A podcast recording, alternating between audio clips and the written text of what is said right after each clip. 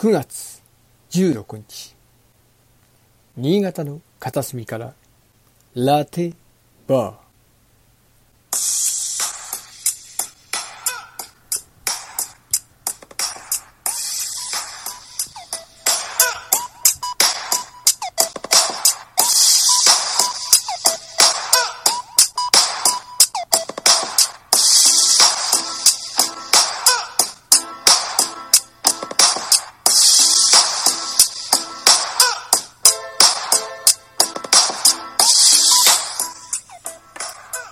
ここはおしゃべりたちが集うカフェ&バーです。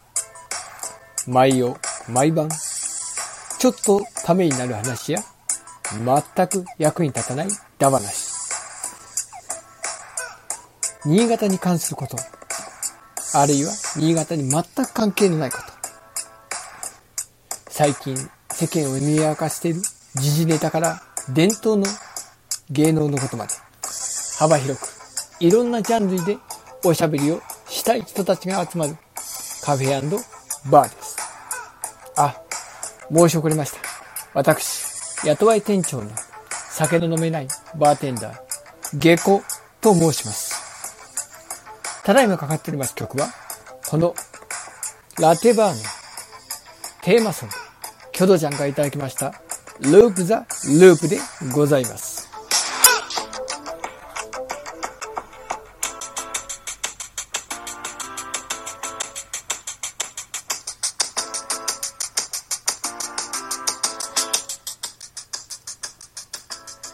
まあ、今日もなかなか暑い一日でございましたけど、皆さん、お元気に過ごされましたでしょうか？いやー、秋が近づいてますね。とか言ってるうちに、もうじゅうがつも聞こえてきまして、稲刈りのシーズンになりました。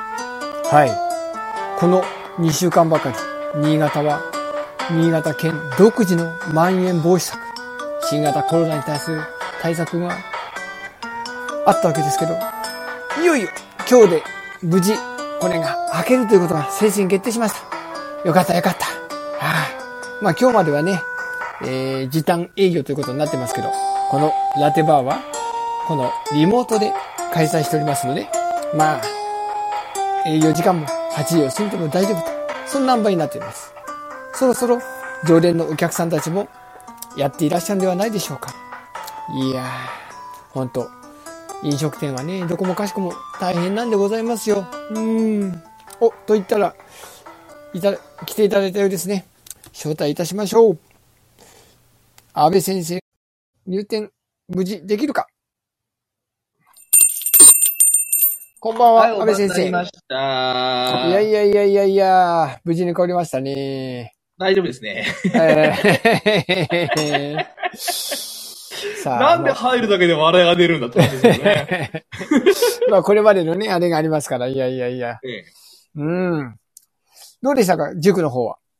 あのですね、最近ちょっとね、あの、まずい、一件、問い合わせがちょっと増えてる感じですね。おおう。あの、チラシに巻いた成果もあるんですけどね、あの、問い合わせが今結構増えています。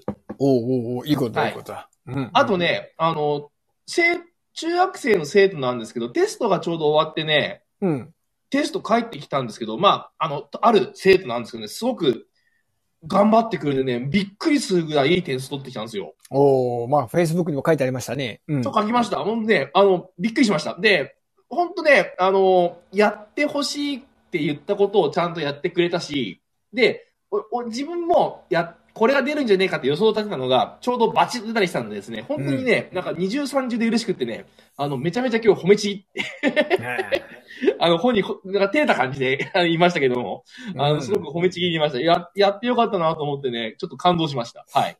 やっぱりこの教える立場というもののね、やっぱ一番の楽しみというかね、喜びっていうのはやっぱり自分がね、教えた生徒さんたちが、その、ちゃんと、あの、教えた通りやってくれて、なおかつ成果を出すと。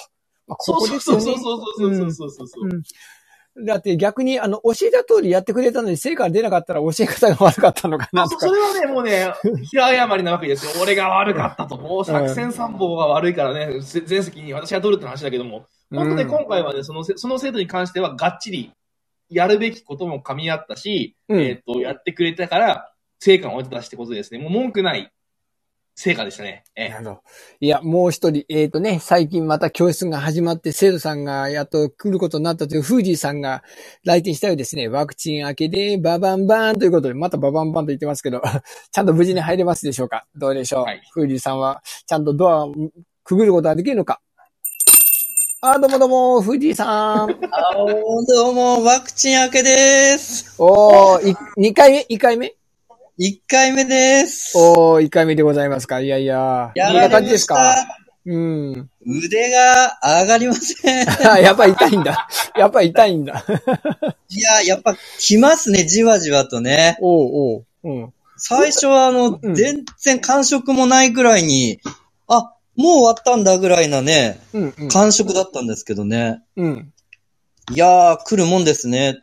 そうなんですね。怖いな。うん。はい、打ったのはいつなんですか？打ったのはですか、うん、打ったのは、えーっと、日曜日かな。うーん、日曜日、結構前ですね。おー。はい。そうか、そうか。あ、嘘です。だ、だいぶ良くなりました。嘘はありません。風評被害。風評被害。いやー、あれやばかったですよ。ちょっとにかいめの予約って僕わかんなくて日にちが。うん。うん、ええ。あ、書いてなかったような気がしてね。はあ、あれ、新潟市のやつですか？新潟市です。西区です。そうすると、あれですよ。あの、私も東、あ、江南区で、あの、予約しましたけども、勝手にさんしゅうかんごって確か決まってるはずです。自動的で。あ、そうなんだ。へえ。それが、うん。そう、あの、だ予約した時点で分かってるはずだみたいなことを後から言われて。はあはあ、その通りです。だから、ね、自動的に決まってるんですよ。で、変更してもらいました。ああ、イベントって日曜日。なるほど。なるほど。なんとかっていうね、うん、今、ほっとしてる状態ですけど。ああ、なるほどね。なるほど。まあ、もっともね、今ほら、その、会場も人数も増えてるんでね、変更を多分受け止められたのかな。うん、いいですね。うんうん、そう、最初すごい渋られなんですけど。そりゃそうよ。うん、とか言ってる間に、ガーコさんもいらっしゃってですね、この、これはよくわからん言葉が書いてあるけど、なんだろう、スターウォーズ、スターウォーズ、ウォーカー、ウォーカー違うか、違うか。なんだろう。エスダブリュー でスターウォーズって読まねえ。あ、そうかな。エスダブリュー はスターウォーズじゃないんですかね。あ、確かにスターウォーズだけど。今日は無事に入ってこれましたね。ガーコさん、こんばんは。そわそわ、ワクワクですよ。そうだったんだ。いやー、これしき、あの、ジェダイにでもなったのかと思いましたよ。うん、ちょっと、何を言うとるんですか。でも今日はちゃんと無事に入ってくれましたね。無事に入ってくれた、よかった。今日はね、なんかね、あのー、ドアも開通され、そして、あのー、新潟県もね、何かが開通されましたよね。そうそうそう。いやー、さっき一人ごとで言ってたんですけど、まん延防止策、県下独自のまん延防止策が今日で、もう、なくなると。ま、また、イェイイェイイェイ感染者がまあ爆大すればね、うん、今日までなんですよ。うん、また感染者が増えると、また再度やるかもしれないですけど、それに加えて、なんと、GoTo キャンペーン、GoTo イートキャンペーンも金額を増やして、ドドンと開始されるということが決定しました。うん。お、マジっすか？うん。またあの、金額増やしててどういうことですか？えーっとですね、その、あの、今の対象の金額が半額までは、あの、県が保証するってやつのさんぜんえんとかそういう単位だったんですけど、ごせんえんまでは保証するってことでね。うん。うん。結構、だってごせんえん保証されるといちまんえんの、もし料理食ってもごせんえんで済むわけですよ。いいじゃないですか。おー。うん。うん、えー、すごい。え、今まだ買えるのかな、うん、えっ、ー、と、にじゅうさんにちからってことになってたかと思います。確か。うん。えー、うん。だから、この機会にみんなね、あのー、タンスに貯めておいたこのね、あの、老後資金をこう、ジャブジャブと使っていただけることを期待したいと思いますね。老後資金ってええ、そんな、え、もう、ガチ蓄えてんじゃないですか、ガーコさんも。このタンス預金なんかは。いやいやいや、本当にゴミばっか。ゴミばっかですよ。うん。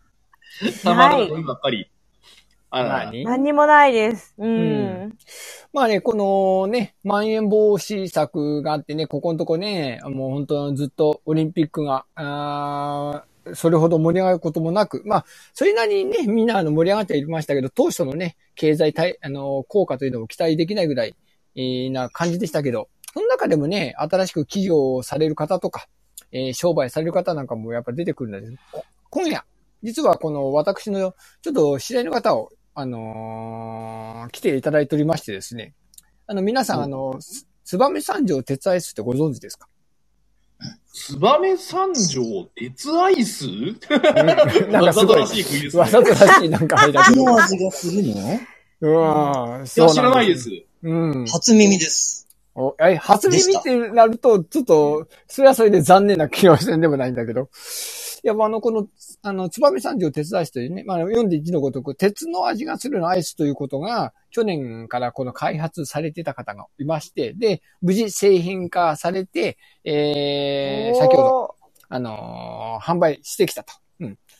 んで、しかもね、今度店舗もやってるっていうね、いうことで、そこら辺の、ちょっと、ど、なぜこの時期にこんな風に、しかもなぜ鉄アイスなのかということをちょっとお聞きしたいなと思って、今日はゲストでお呼びしたわけなんですよ。うん、うん。なんで、ちょっとそこら辺のことを、あの、お聞きしたいと思います。あちゃんと、羽賀聡さん、無事に入ってこれるでしょうか？どうだ？入ってー。あ、入ってこれだ。入ってこれだ。おー！すごい。こんばんはです。こんばんは。はい、どうもー。すごい。よかったよかった。こんばんは。聞こえますか？はじめまして。よろしくお願いします。はい、聞こえています。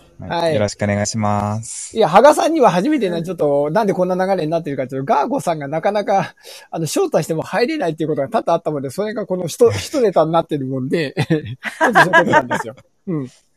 そうなんですよ。一回で入れたなんて素晴らしいですね。うん、いやいやありがとうございます。はい。まあ、そういうわけで、えっと、飲み物を出しましょう。安倍先生は何を飲みましょう？あ、じゃあ今日暖かったからな、やっぱ冷たいアイスコーヒーかな。お、冷たいアイスコーヒーで。冷たいアイスコーヒーで、はい。はい、フージーさんは？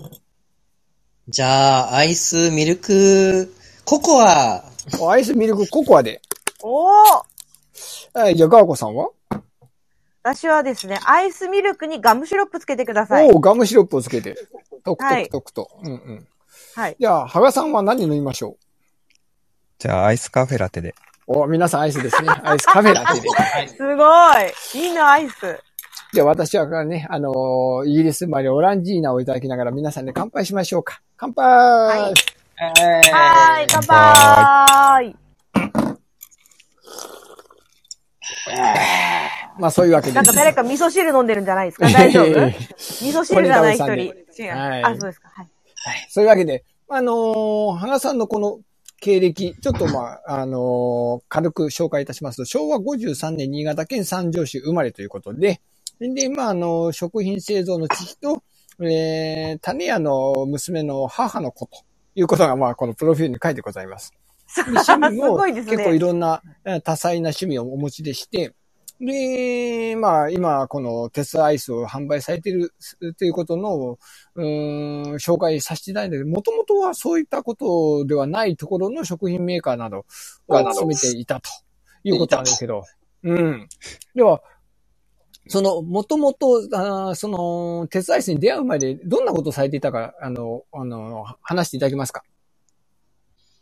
あ、はい。あの、前職では、食品開発、お餅の開発をしていて、お, お餅のいろんな味を作ったりとか、鏡餅のデザインをしたりとか、もともと食品系のをやっていて、で、そこの会社が潰れたので、うん、あ、潰れた。今日どうさ、えー、軽く言った。そういうあ、そうなんです。そういうこと。はあ、はあ、そうなんです。で、うん、農業系のあの、メーカーだったんで、商社が羨ましいと思って商社に移動したんですけど、うん、社長が、いろん、ちょっとあの、メーカーに憧れると。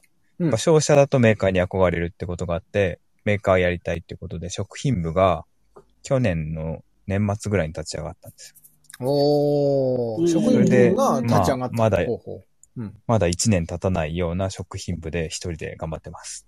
あ、お一人で頑張ってるんだ。そうです。まあ、社内的には、もう、うん、ただ社外に、あの、いろんな強力な方々がいらっしゃるので、うん、まあ、特に困ってるってことはないですね。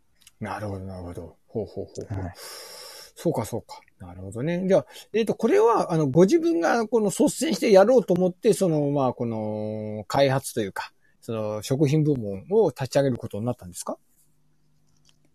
食品部門っていうか、まあ、社長が、あの、うん、商社以外のメーカーやりたいってことで、うん、まあ、いろいろやりたいんだけど、うん、まあ、いきなり、外の人に任せるのもどうかなっていうことで。うん、そうですよね。そりゃそうだ。そりゃそうですよ。うんうん、まあ、前食品やってたからできるよねっていう。あ、なるほど。白羽の矢がさ、はい、あの、こう、立ったわけで、ね、あれ、あれな、あれなわけですよ。な、何かを作りたいからメーカーやるんじゃなくって、作りたいからメーカー始めようみたいな感じだったわけですね。順番的には。まあ、そうですね。まあ。大変だ、まあ、メーカーにこだわらずいろんなことが今後やっていきたいってことで、まあ、とりあえずメーカーやりたい。なるほど、なるほど。ことになった。すごい。で、その流れで、まあ、今回紹介いたします、この、燕三条鉄アイスなんでございますけど、なぜこの鉄アイスというところにちょ注目を浴びること、浴びる、浴びせることになったんですか？えっと、まず、食品前、何をやろうかってことになったんですけど、うんまあ、その時にインターンをやってまして、うんまあ、インターンの学生と、まあ、何しようかって話になって、インターンってどうしてもいちねん以内、いちねんで終わっちゃうんで、うん、いちねん以内に結果が出るのがいいよねっていう話で。ああ、なるほど。いちねん以内に燕三条を盛り上げる何かを作りたいっていう考えたときに、まあアイスだったらそんなに賞味期限確認とかいらないし、いいよねっていうアイスの選択肢と、まああと観光業を調べていったところ、まあ、燕三条は食品がちょっと弱いなって、お土産は弱いなってことが分かったので、うん、燕三条を想像させるような食品が作りたいなっていうことをこう思いながら考えていった結果、鉄をかけたらいいんじゃないかっていうことを知ったんですね。なるほど。その発想がなかなかね、すごいところなんですけど、まあ確かに燕もね、三条もこの包丁であったりとか、えー、こういう工業繊維とかがまあ有名な工業地帯でございますけど、この、まあまあ言える範囲でこの鉄アイス、これをまあ開発秘話というか、まあ味とかね、そういったところにどんな感じで苦労されて商品化につながったんですかね。そうですね。まあ鉄なので取りすぎも良くないので、うん。まあ最初、ただのバニラアイスに、うん、鉄粉と竹炭をかけたんですよ。でそしたらあんまりこう鉄の味がしないよって言われたんですけど、うんまあ、鉄の味を増やすことができなかったんで、うんまあ、鉄もかけすぎがいけなくてかけられなかったんで、まあ白いアイスじゃなくて今度は灰色のアイスにしたりとか、うんまあ、食感をちょっとシャリシャリと工夫したりとかして、うんまあ、いかに鉄感を出すかなっていうところで苦労しました。で、うん、開発はにかげつしかかけてなくて。あ、たったにかげつすげえ。そうなんですよ。で、にかげつで開発したのはいいんだけど、竹炭っていうのがすごく微粉で、うん、工場に入れると飛び回るんですよ。ああ、はあ、はあ。へえ。で、うん、その結果、にかげつで開発したのは良かったんですけど、その後の量産が未だにできてないっていうのが一番の苦労です。ああ、思ったほど作れないんだ。あそうなんですね。うん、ちなみにあのね、あの、安倍先生や富士さんがまだあの、食ったこともないということを、今ね、最初に言ってましたけど、あの、この、ね、羽賀さんが今おっしゃったように、あの、真っ黒いアイスなんですよ。だから見た目本当鉄の塊のように見えるんだけど、えー、食ってみると意外や意外、これがちょっと美味しいという感じなんですけど、うん。これの鉄アイス、これを、まあ、あの、最近、無人店舗で販売しているというのが、まあ、ニュースというか、新聞にも上がったり、テレビでも紹介したりとかしてますが、これ、あの、無人店舗というこの発想はどういったところから来たんですか？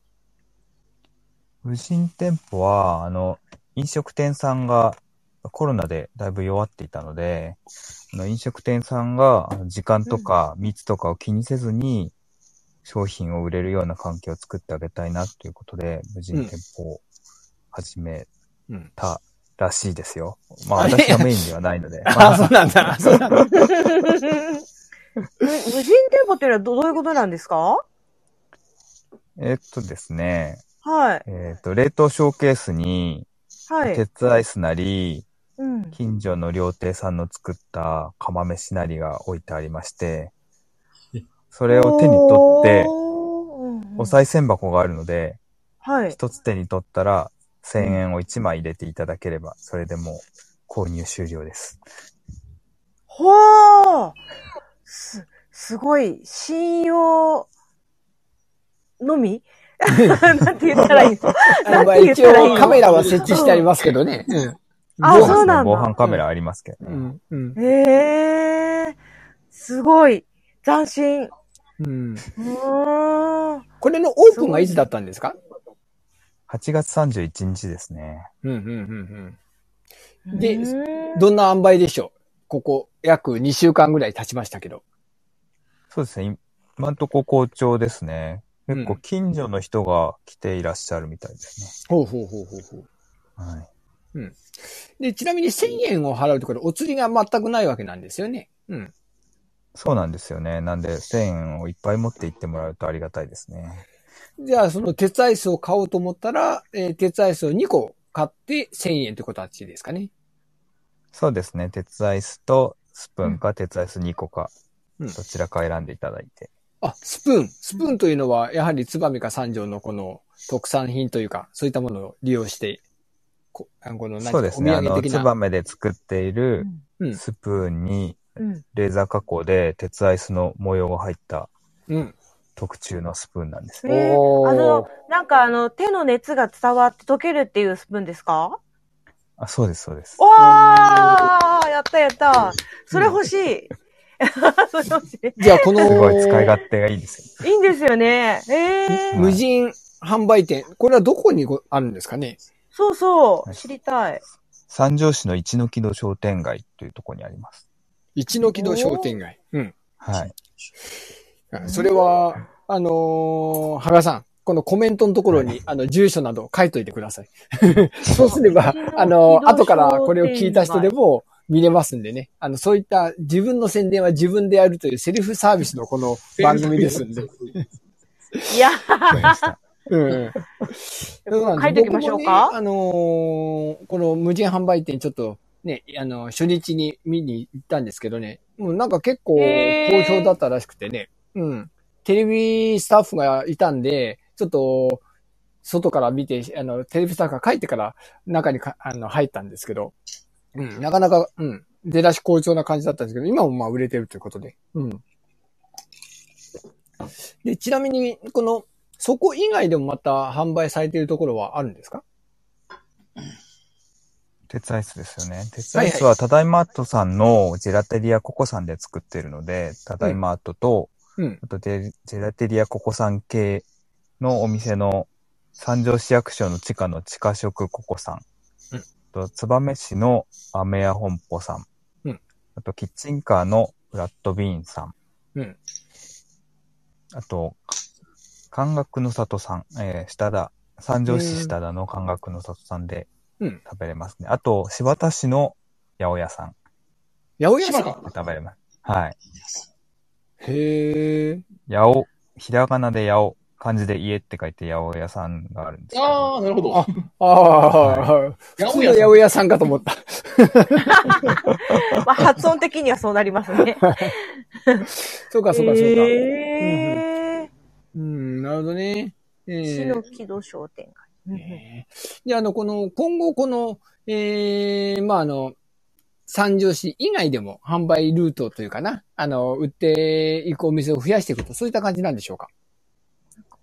そうですね。販売数量が限られているので、ちょっと量産化ができないとあまり増やしてはいけないかなと、ね。なるほど。増やしてはいけない。ちょっと難しい。まあでもね、その手をこまねいてね、売り切れだってなっちゃうとちょっとあれなんで、まあ新たな商品をあの開発したという噂もあの漏れ聞こえてくるんですけど。そうですね。はい。だいにだんとして、うん。燕三条鉄まんじゅうという。鉄まんじゅう。で、まんじゅう。うん。なんか強くなれそう。え、これを食ったらね、筋肉もりもりになっちゃうんですか？そうそうそうそうそう。そうですね。手が、手が鉄になるんじゃないですか、ね。あ、手が鉄に。あじゃあ、それでもう、このアンパンチならぬ、鉄パンチってこう、バイキンマンを倒すわけですね。うん、めっちゃ笑ってる。これってあの、鉄まんじゅうの方は製造、やっぱ難しいんですか？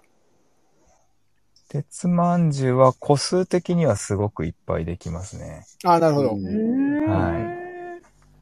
こちらの方のお値段は、やっぱりいっこごひゃくえんっていうわけじゃないですよね、鉄まんじゅうは。そうですね、ワンパック、無人商店ならせんえん。ワンパック何個入ってましょう？ ろっ 個入ってます。ろっこ。ろっこ入ってせんえんだと。なるほど、なるほど。そうですね、うんうんうん。他にも新商品があるらしいじゃないですか。他に新商品が、今後ですかね。んいやこの間は僕、あの、鉄アイス買いに行ったら、なんか、ルレクチェと、なんか、イチゴのやつかなんか。そうですね。燕三条いちごアイスと、燕三条洋梨アイスが、無人商店限定でありますね、うんうん。あ、あれは無人商品、商店限定だったんだ。そうか、そうか。そうなんですよ。はい。うん、そう、買ったはいいんですけどね、うちと、あの、のりこ D がちょっと最近、あの、一緒に空間にいないもんでアイス食えてないんでね、ずっと冷凍庫の中に入ったままなんですけど。へぇそうなんですよ。うん実家とアパートの行ったり行きたいなんで、なかなか二人が一緒になって食おうっていう機会がないんでね。うん。そうか、そうか。まあ、とりあえずじゃあ、あのー、無人販売店も好調だということで、まあ、数量もね、なかなか鉄アイスが思ったほど作れないということもあり、まあ、当面はこの、あの、無人販売店の方を、まあ、頑張って押していくということですか。うん。そうですね。はい。うん今後、また新たな取り組みとか、まあ、考えられていることとかあるんですか？そうですね。まあ、いろいろとあの、商品群を増やしていきたいなと思っているのと、うん。まあ、あとは、あと、社会、いろんなこう、施設と、施設と組んで、うん。社会貢献ができるような商品が作れればいいなと思って今進めております。ね、最初にこの学生さんと一緒にまあ、あの、考えたということで、まあ学生さんもその手助けしてもらったりとか、学生さんに対するアピールなんかもしていくわけですか？そうですね。あの、学生との取り組みは今後も続けていきますし、うん。それ以外の幅広いあの、いろいろな方々との取り組みも増やしていきたいなと思ってます。うん、なるほど、なるほど。いや、今回ね、この、羽賀さんのね、あのー、ゲストで来るということでね、あの、ツイッターで宣伝したところ、じゅうにんぐらいの方からね、フォローされたんですよ。うん。新たに。うん。それで、あ、これは、あの、聞いてくれてる人がじゅうにん超えるかな思ったらいつもの人数やないかいということで、誰も聞いてないのかっていう。あんまり増えてねえぞ。いつもの人数やないかい。いや、あ、多分ね、ラジオトークのあの、聞き方がわからないんじゃないですか。ね、みんな YouTube が離れてると思ってるかもしれない。いやいや、ちゃんと、ちゃんとラジオトーク出てくれて、ちゃんと書いたの。誰も聞いてないんかなっていうフォローしてくれた人が。どうやって聞くんだろうってね。どうやって聞くんだろうっていうところかもしれませんね。はい、より頑張りましょう。はい。ライブライでね、残し、残しときますんで、まあ、後からね、あのー、またこの、あの、後追いで聞くこともできますし、まあ、あのー、ポッドキャストと YouTube にもこの音声の、うーん、やつ配信してますんで、まあ、そちらの方からね、目にした方、あの、聞いていただければなとは思うんですけど、えー、では、えー、羽賀さん、あの、最後に今後の意気込みをどうぞよろしくお願いいたします。はい。えっ、ー、と、燕三条鉄アイス、非常にあの、全国に ピーアール できて、燕三条って ピーアール できてよかったんですが、今後ますます燕三条を ピーアール していきたい。また、あの、多くの学生さんと共に、多くの方々と共に燕三条を盛り上げていきたいと思いますんで、応援していただけるとありがたいです。うん、なるほど。はい。ま, またあの、おなんだ、ドンとか言ったけど。またあの、新商品が、また実は俺にはまたこうやって、あの、お店の方に遊びに来ていただいて、この商品のアピールなんかもしていただければなと思います。はい。今日は本当、うん、お忙しい中、ありがとうございました。急なあの、申し込みだったんですけど、心よく引き受けていただきありがとうございます。うん。いいお誘いいただき、うん、ありがとうございました。はい。じゃあまたよろしくお願いいたします。では、リスナーの方にお戻りください。はい。はい、ありがとうございました。はい。鉄アイス。ありがとうございました。羽賀さんでした。よいしょ。いやいやいや。あじゃあリスナーにお戻りいただいて、まあ、あの、聞いていただければ幸いですけど、あの、まあ、もうこれで、あの、おさらばじゃってなっても、まあ、それはそれでいいんで、まあまあ、よかったら最後まで聞いていってくださいませませ。ね、そうそう、はい、お忙しい時間にね、ありがとうございます。うん、いや、本当昨日行ってね、あの、今日の出演だったんで、大丈夫かなと思ったんだけど、まあ、心よく引き受けてくれたんでね、前々からちょっと面識はあったんで、まあ、楽し、頼も、頼みやすかったっていうのはあるんですけど、うん。まあ、そういうわけで、えー、ゲストコーナーが終わって、次はこれだ！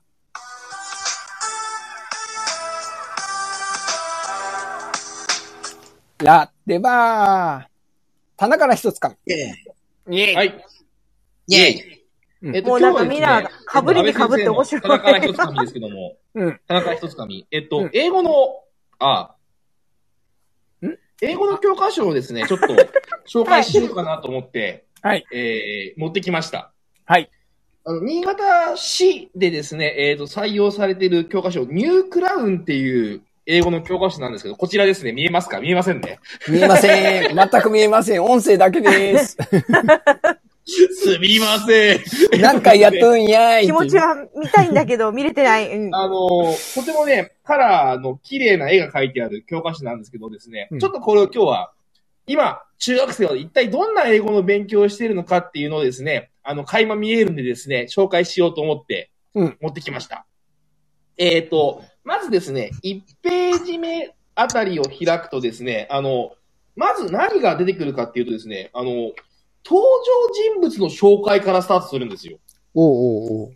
つまり、あの、いっぱいですね、えー、ここ、教科書にキャラクター、要するに登場人物が出てくる。全員名前が書いてあったりとかですね。あとはその、出身地が書いてあったりするんですね。その人物紹介から始まるんです。つまりなんか、なんと言ったらいいのかな。まあ、まるで漫画とか、小説とかね、そんな感じの風なスタートになるんですよ。あ、あ、つまり漫画の目次の前にあるキャラクター紹介みたいな感じ？そうそうそうそう、そこからスタートするんです、まず。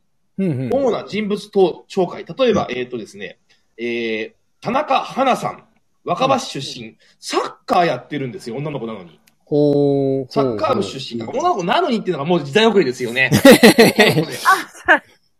女の子でサッカーをやっているとかですね。うん、あとは、えっと、イギリス出身のルーシー・ブラウン先生とかですね。うん、あと、中国から来たリー・ジンさんとかですね。うん、あとは、インド出身の、えっと、名前読めない。何？ボンゴ？名前が読めない。ボンゴですか？ボンゴ。シャーマさんとかですね。ああ、どうマジだったんだ。もう、あ、ディヌー君ですね。で、で、ディ、ディニッシュでディヌー君だ。そう、ディヌー君、うん、ディヌー君って言ってるから、フルネームがわからなかったね。すいません。うん、ディヌー君とかですね。とにかくいろんな背景な、いろんな、その、人種の人が出てくるっていうのが、うん、今の英語の教科書の特徴なんですね。うん。昔、ほんとね、あの、いわゆる昔の英語の教科書って、いわゆる青い目をした金髪の男子女子がですね、あの、あの花を見てごらん、綺麗だね、なんていうのが昔の教科書のイメージだったかもしれませんけども、今はもういろんな多国籍の方が出てきてですね、いろんな背景を持った人が出てくるというのが一個特徴だったりします。なるほど。うん。あ、ね、この時代が変わったんです。英語、高校の教科書でしたっけ？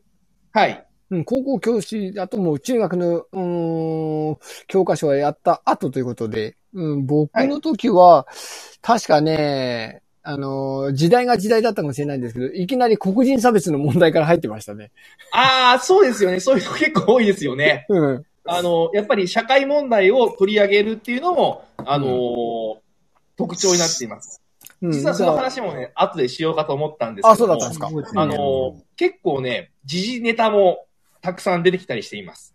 で、ただやっぱり中学校いちねん生の今、教科書を紹介してるんですけど、いちねん生の教科書だと、まず最初は、あれですよね、自己紹介とか、うん、で、自分の紹介の話になると思うんですよ。うん、で、その教科書、いわゆるその、レッスンいちのところ、見てみるとですね、なんと教科書にですね、びっくりするんですよ。本文が書いてないんです。え、どういうこと？英文書いてないんです。おう。真っ白。どういうこと？え、中学生活が始まって初めての英語の授業です。聞いてみようなんです。うん、ああ。要するに、英語の先生がまあ シーディー 流したりしてですね、それを聞いてみましょうという話なんですね。一切本文書いてないんです。なるほど。はいはい。これがですね、新しいですよね。今までだったらば、あの、英文書いてやって、まず単語やって、先生の真似をして、で、聞いてみましょうっていう順番、で、読んでみましょうって順番なんですけども、うんうん、いきなりですね、まず聞いてみろと。単語知ってる知らないは置いといて、まず真似してみましょうって感じなんですね。で、その後に、すぐに話してみましょうってなるわけです。へー。真似してみてくださいってなるんですね。はあ。おそらく、これ、小学校のほ、今ですね、あの、中学校で昔は、あ、昔は中学生から英語がスタートしたんですけども、うん、今の英語教育は、小学校からスタートするんですよね。うん。小学生がいろんな単語とかを使って、英語のまあ、遊戯というか、遊びというか、を通じて英語を学ぶんだけど、それが一つ背景にあるんで、ある程度の英語をお前ら知ってるだろうと。だからまずは、中学校いちねん生の最初の授業は、教えるんじゃなくて、習うより慣れろでやってみましょうね、みたいなのが、教科書からですね、非常にこう、ビシビシと伝わってくるんですね。うーん、なるほどね。なんでね、あの、正直ね、まあ、塾の先生なんかやってる私からするとですね、まあ、まあ、お、半分、恐ろしい、半分びっくりみたいな感じですね。うんうん、その中学校いちねん生からじゃあ英語やりましょうねっていうような感じだと、うん、正直ね、半歩から一歩遅れてる感じがします。うん、ぜひですね、あの、英語頑張りたいっていう子がいたらですね、小学生のうちから頑張らないと、ちょっとね、あの、中学校いちねん生の時に面食らう可能性があるかなというのが、この新しい教科書の正直な感想だったりします。なるほどね。はい。なんですよ、そう、そう、ヒアリングとスピーチ、これがですね、中心にやっています。で、教科書の内容もですね、いろんな多彩な、あのー、内容でですね、例えば、イギリスの、そのみんなの、えっと、実家ですね、さっき言った出身地を紹介するので、イギリス出身の生徒がいたり、インド出身の生徒がいたり、中国出身の生徒がいたりするわけですよ。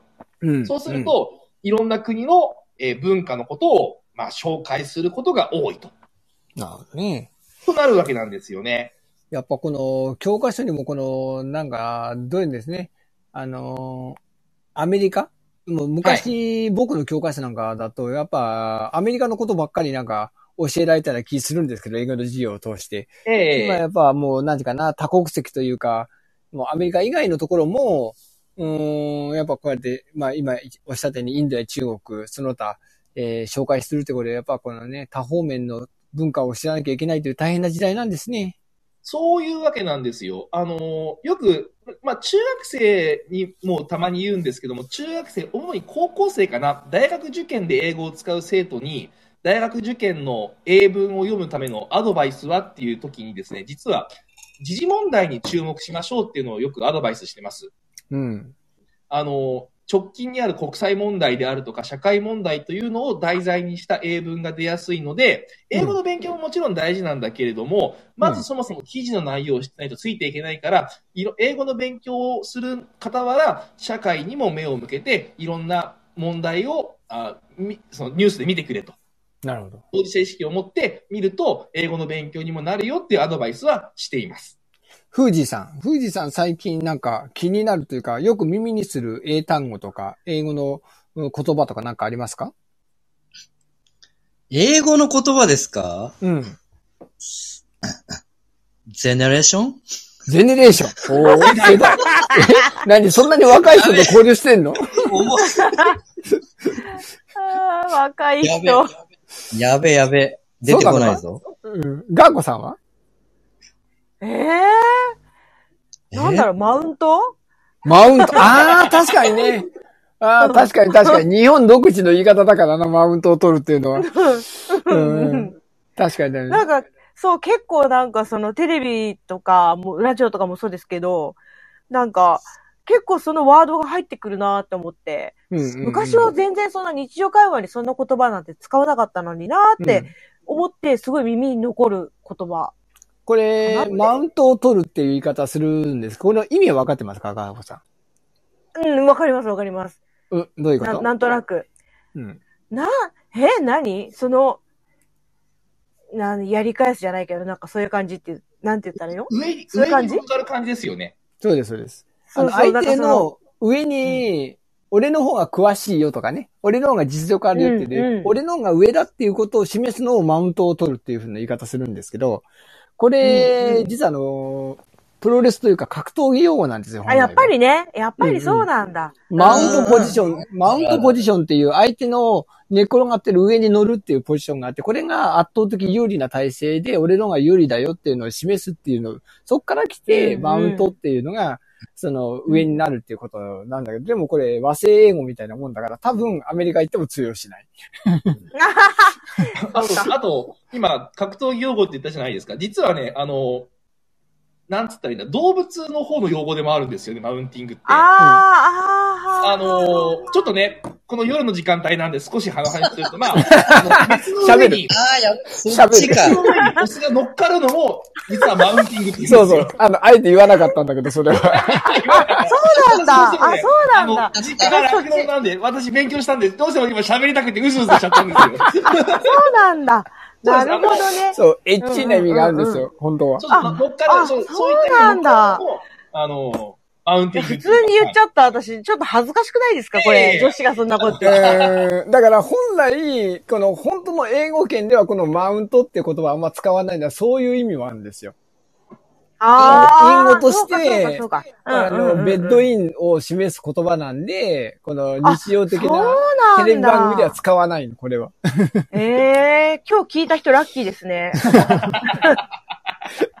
ほんで、あの、フージさんがさっき言ったジェネレーションはどっかにどっか行っちゃったみたいな。どっか行った。誰も食いつかないって。ジェネレーションギャップ。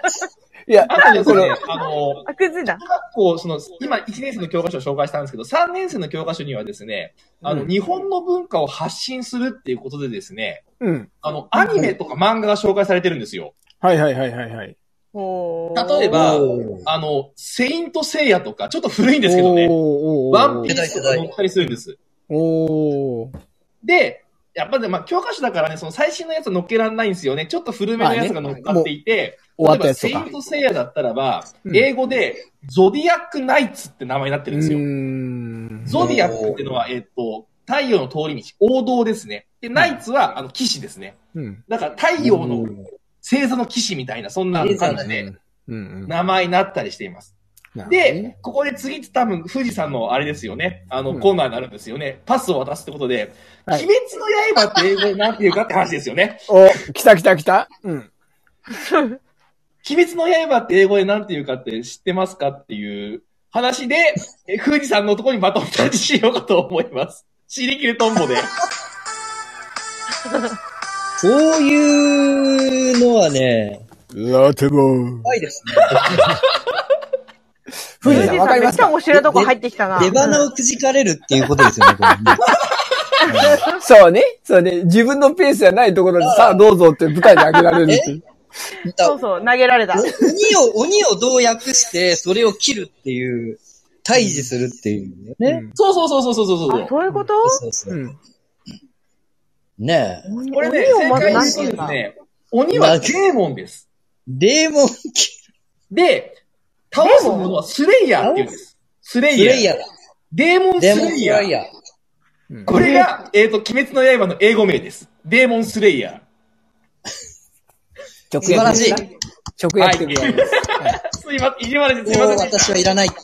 いじわるしてすいませんでした。はい。私はいらないです。はい、というわけで、えの、フージーさんのアニメ漫画家たちより、今日は、鬼滅の刃をやるということでね。うん。皆さん、今日はね、うん、スーパー派手派手に行きましょうよ。おぉ、yeah、宝石を身にまとって。気分を変えてね。うん。ええー。もう、神ですよ、神。うん。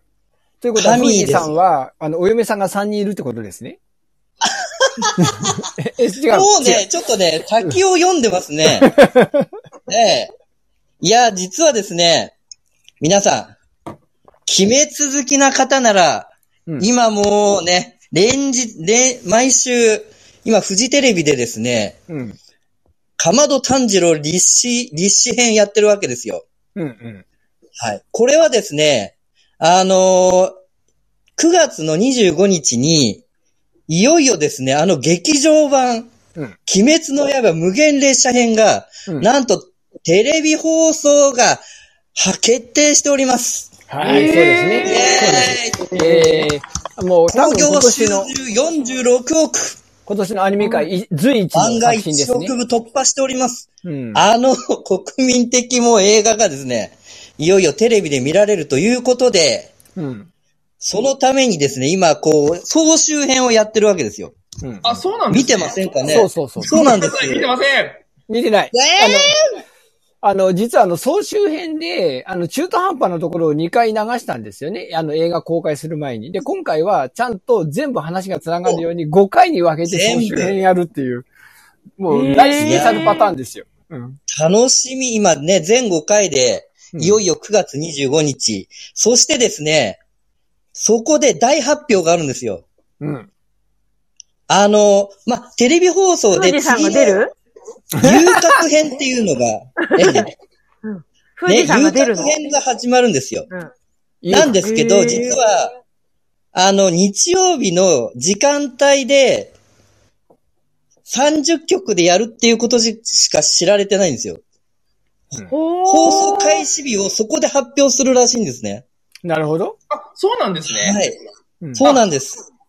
やる、やることは決まってるんだけど、いつからまだ大事なんですね。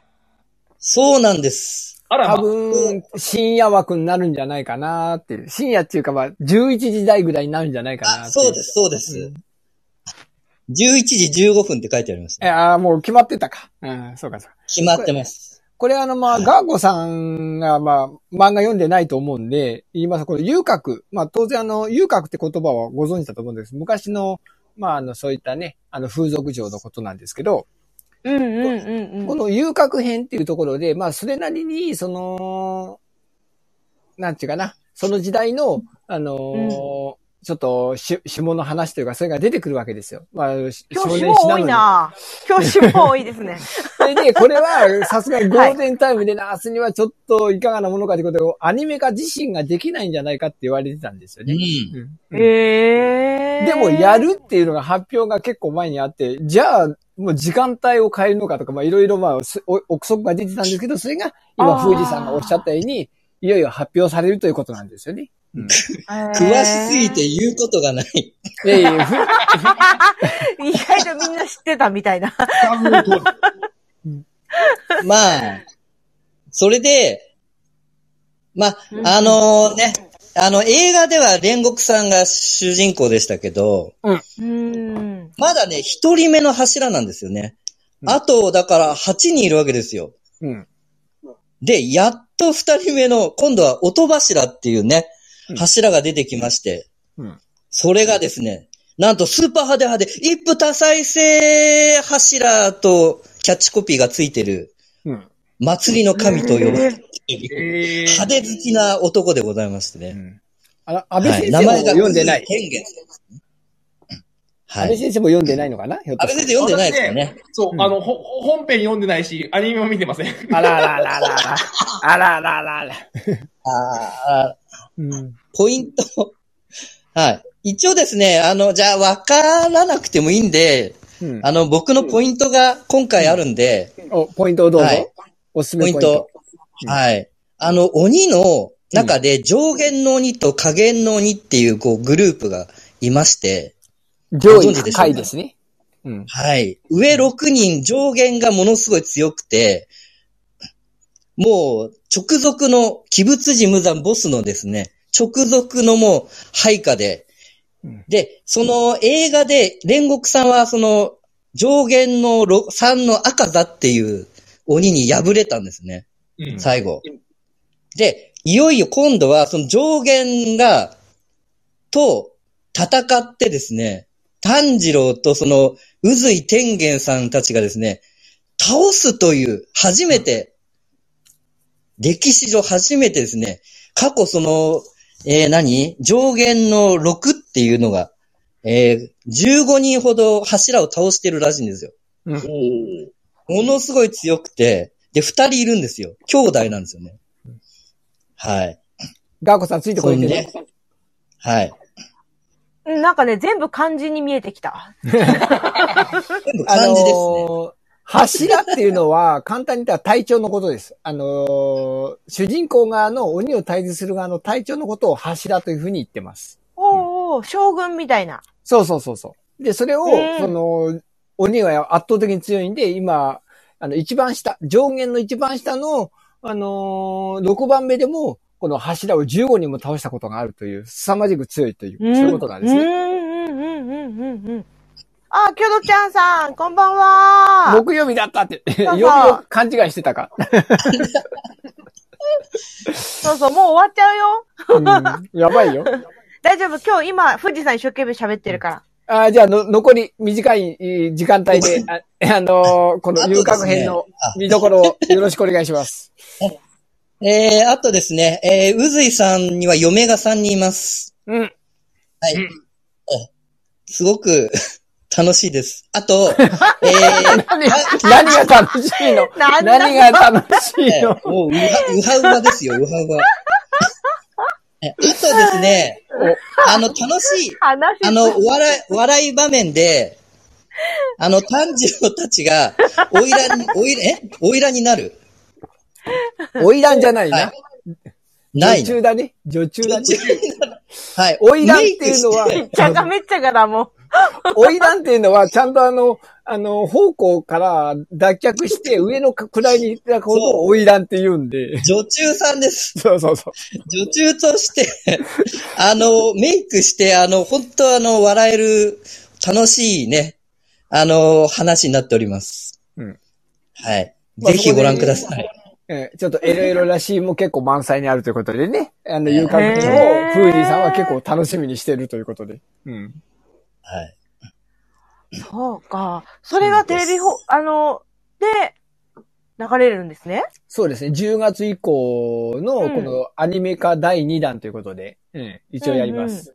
うんうん、あの、はい、映画の、まあ、続きですね。あの、てあの、げ、げん、原本のストーリーで言うと、さっき言った、その劇場版で一応一区切りなんですけど、その後の話が一応だいにだんで始まると。そういう感じでございます。へー。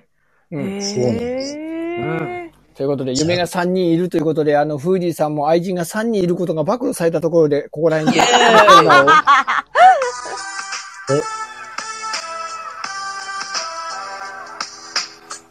れあれあれあれあれ、ラテボー。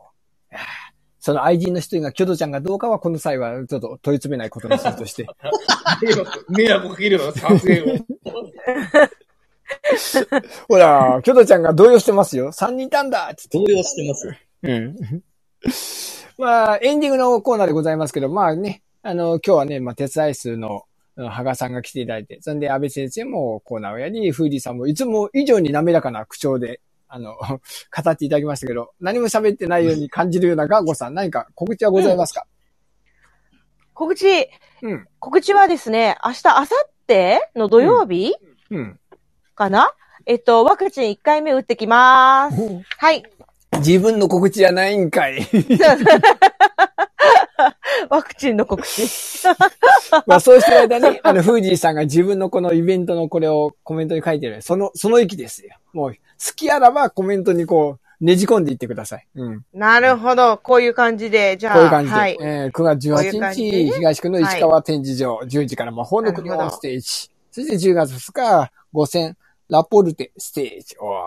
まあよかったですね。これであの、多分、まん延防止のやつも明けましたんで、徐々にそういうのが増えてくるんではないかなと思うんですけど。うん。ガーコさんもやっぱそういうの、連絡やっぱ来たりとかすしたんですか？な、何ですか？イベントやりますよっていうので。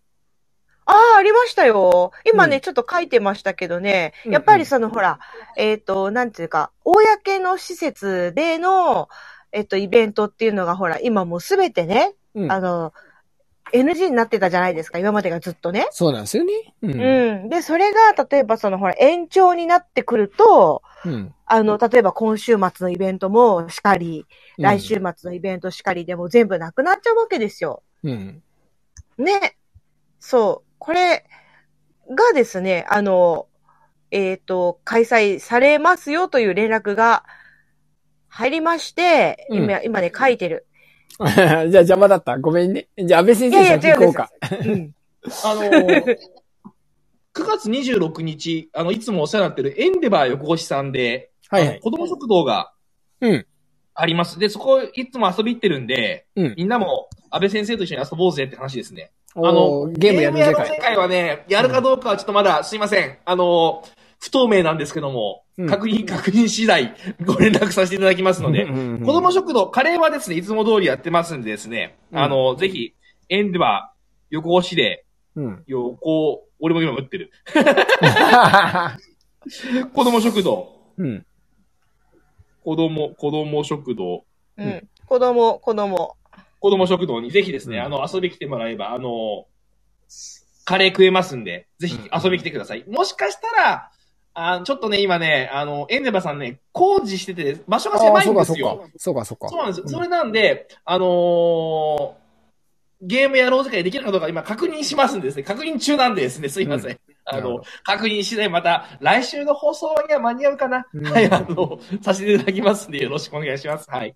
ガーコさんはくがつにじゅうろくにち、岩船屋伝承館音楽イベント、司会。司会ですか。うん、なるほど。はい。はいはい。うん、司会やりますよ。うん。歌わないんだよね、今回は。うん。そうです。今回はね、あの、歌わない、うん、いいです。うん。はい。なるほど。あの、はい、あんまり箱とか借りれない人がやるっていう、そういうイベントでしたっけ、確か。そうそう、この間、あの、先週かな先々週かなあの、コウさんが、あの、ゲストで来てくださった時の、うん、紹介してもらいましたもんね。そうです、そうです。はい。うん。なるほどね。そのイベントでーす。うん。本当にね、これで、あのー、開けてそのままね、元通りとまで行かなくても、イベントなど再開してほしいですよね。うん。ちなみに、来週、えー、皆さん気づいてるかどうかわかんない。一応祭日なんですけど、わかってましたか？うん、全然。え全然。来週祭日まんまですよ。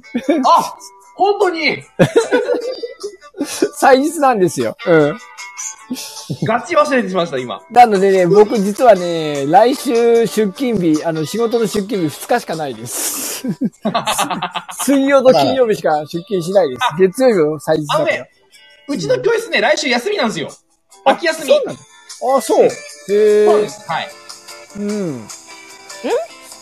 来週、来週、一週間休みなんですか？一週間休みして、ま、してるんです、実は。はい。なるほど。シルバーウィーク。うわー。はい。うん。ええー、なぁ。自営業だからね、自分で休み決められるんですよ。なるほどねー、うんうん。まあそういうわけでね、あのーね、そのシルバーウィーク、まあ人手がどうなるか、まあまあ人手は増えて、えー、感染者というかそういうのが減るっていうのがね、一番いい、いい流れだと思うんですけど、それを願って、えー、我々もまあ気をつけながらね行動していこうと思いますけど、うん、今日もまあ無事じゅうにん超えまして、えー、ここまで、ね、ちゃんとスケジュール通り超えました。先週と今週ちゃんとスケジュールを、いやー素晴らしい。慣れてきたかな。何？え、僕の司会が慣れてきたのかなっていう。いや、この間だいぶ良くなりましたよ。はい。うんうん、素晴らしいです。うん、こんな感じでね、ちゃんとエンディングも。うん、最後まで行きたいと思うんですけど、まあ、ね、あのー、閉店の時間になってきましたので、また、えー、来週、この場所に、この時間にお待ちしておりますので、またご来店よろしくお願いいたします。ちなみに、再来週、キョドちゃん通信が一応ある予定ですんでね、レギュラー入れ替え制があるかなどうかな富士山、富士山、ほら、携帯直さないと。うん、そうそうそうそう。油断しちゃダメですよ。画面が割れちゃった。あ、マジマジ画面割れてんですよ、今。あらー。おー。まあ、そんな感じで直しですね。はい。キョドちゃんのこの動向も、あの、油断できませんから。あの、それを踏まえた上で、また来週、この時間帯で、えー、配信していきましょう。今日は皆さん、お疲れ様でした。それでは、皆さん、さようなら、おやすみなさーい。来週。バイバーイ。バイバーイ。閉店ガラガラ。あ、最後まで聞いていただいてありがとうございました。ありがとうございました。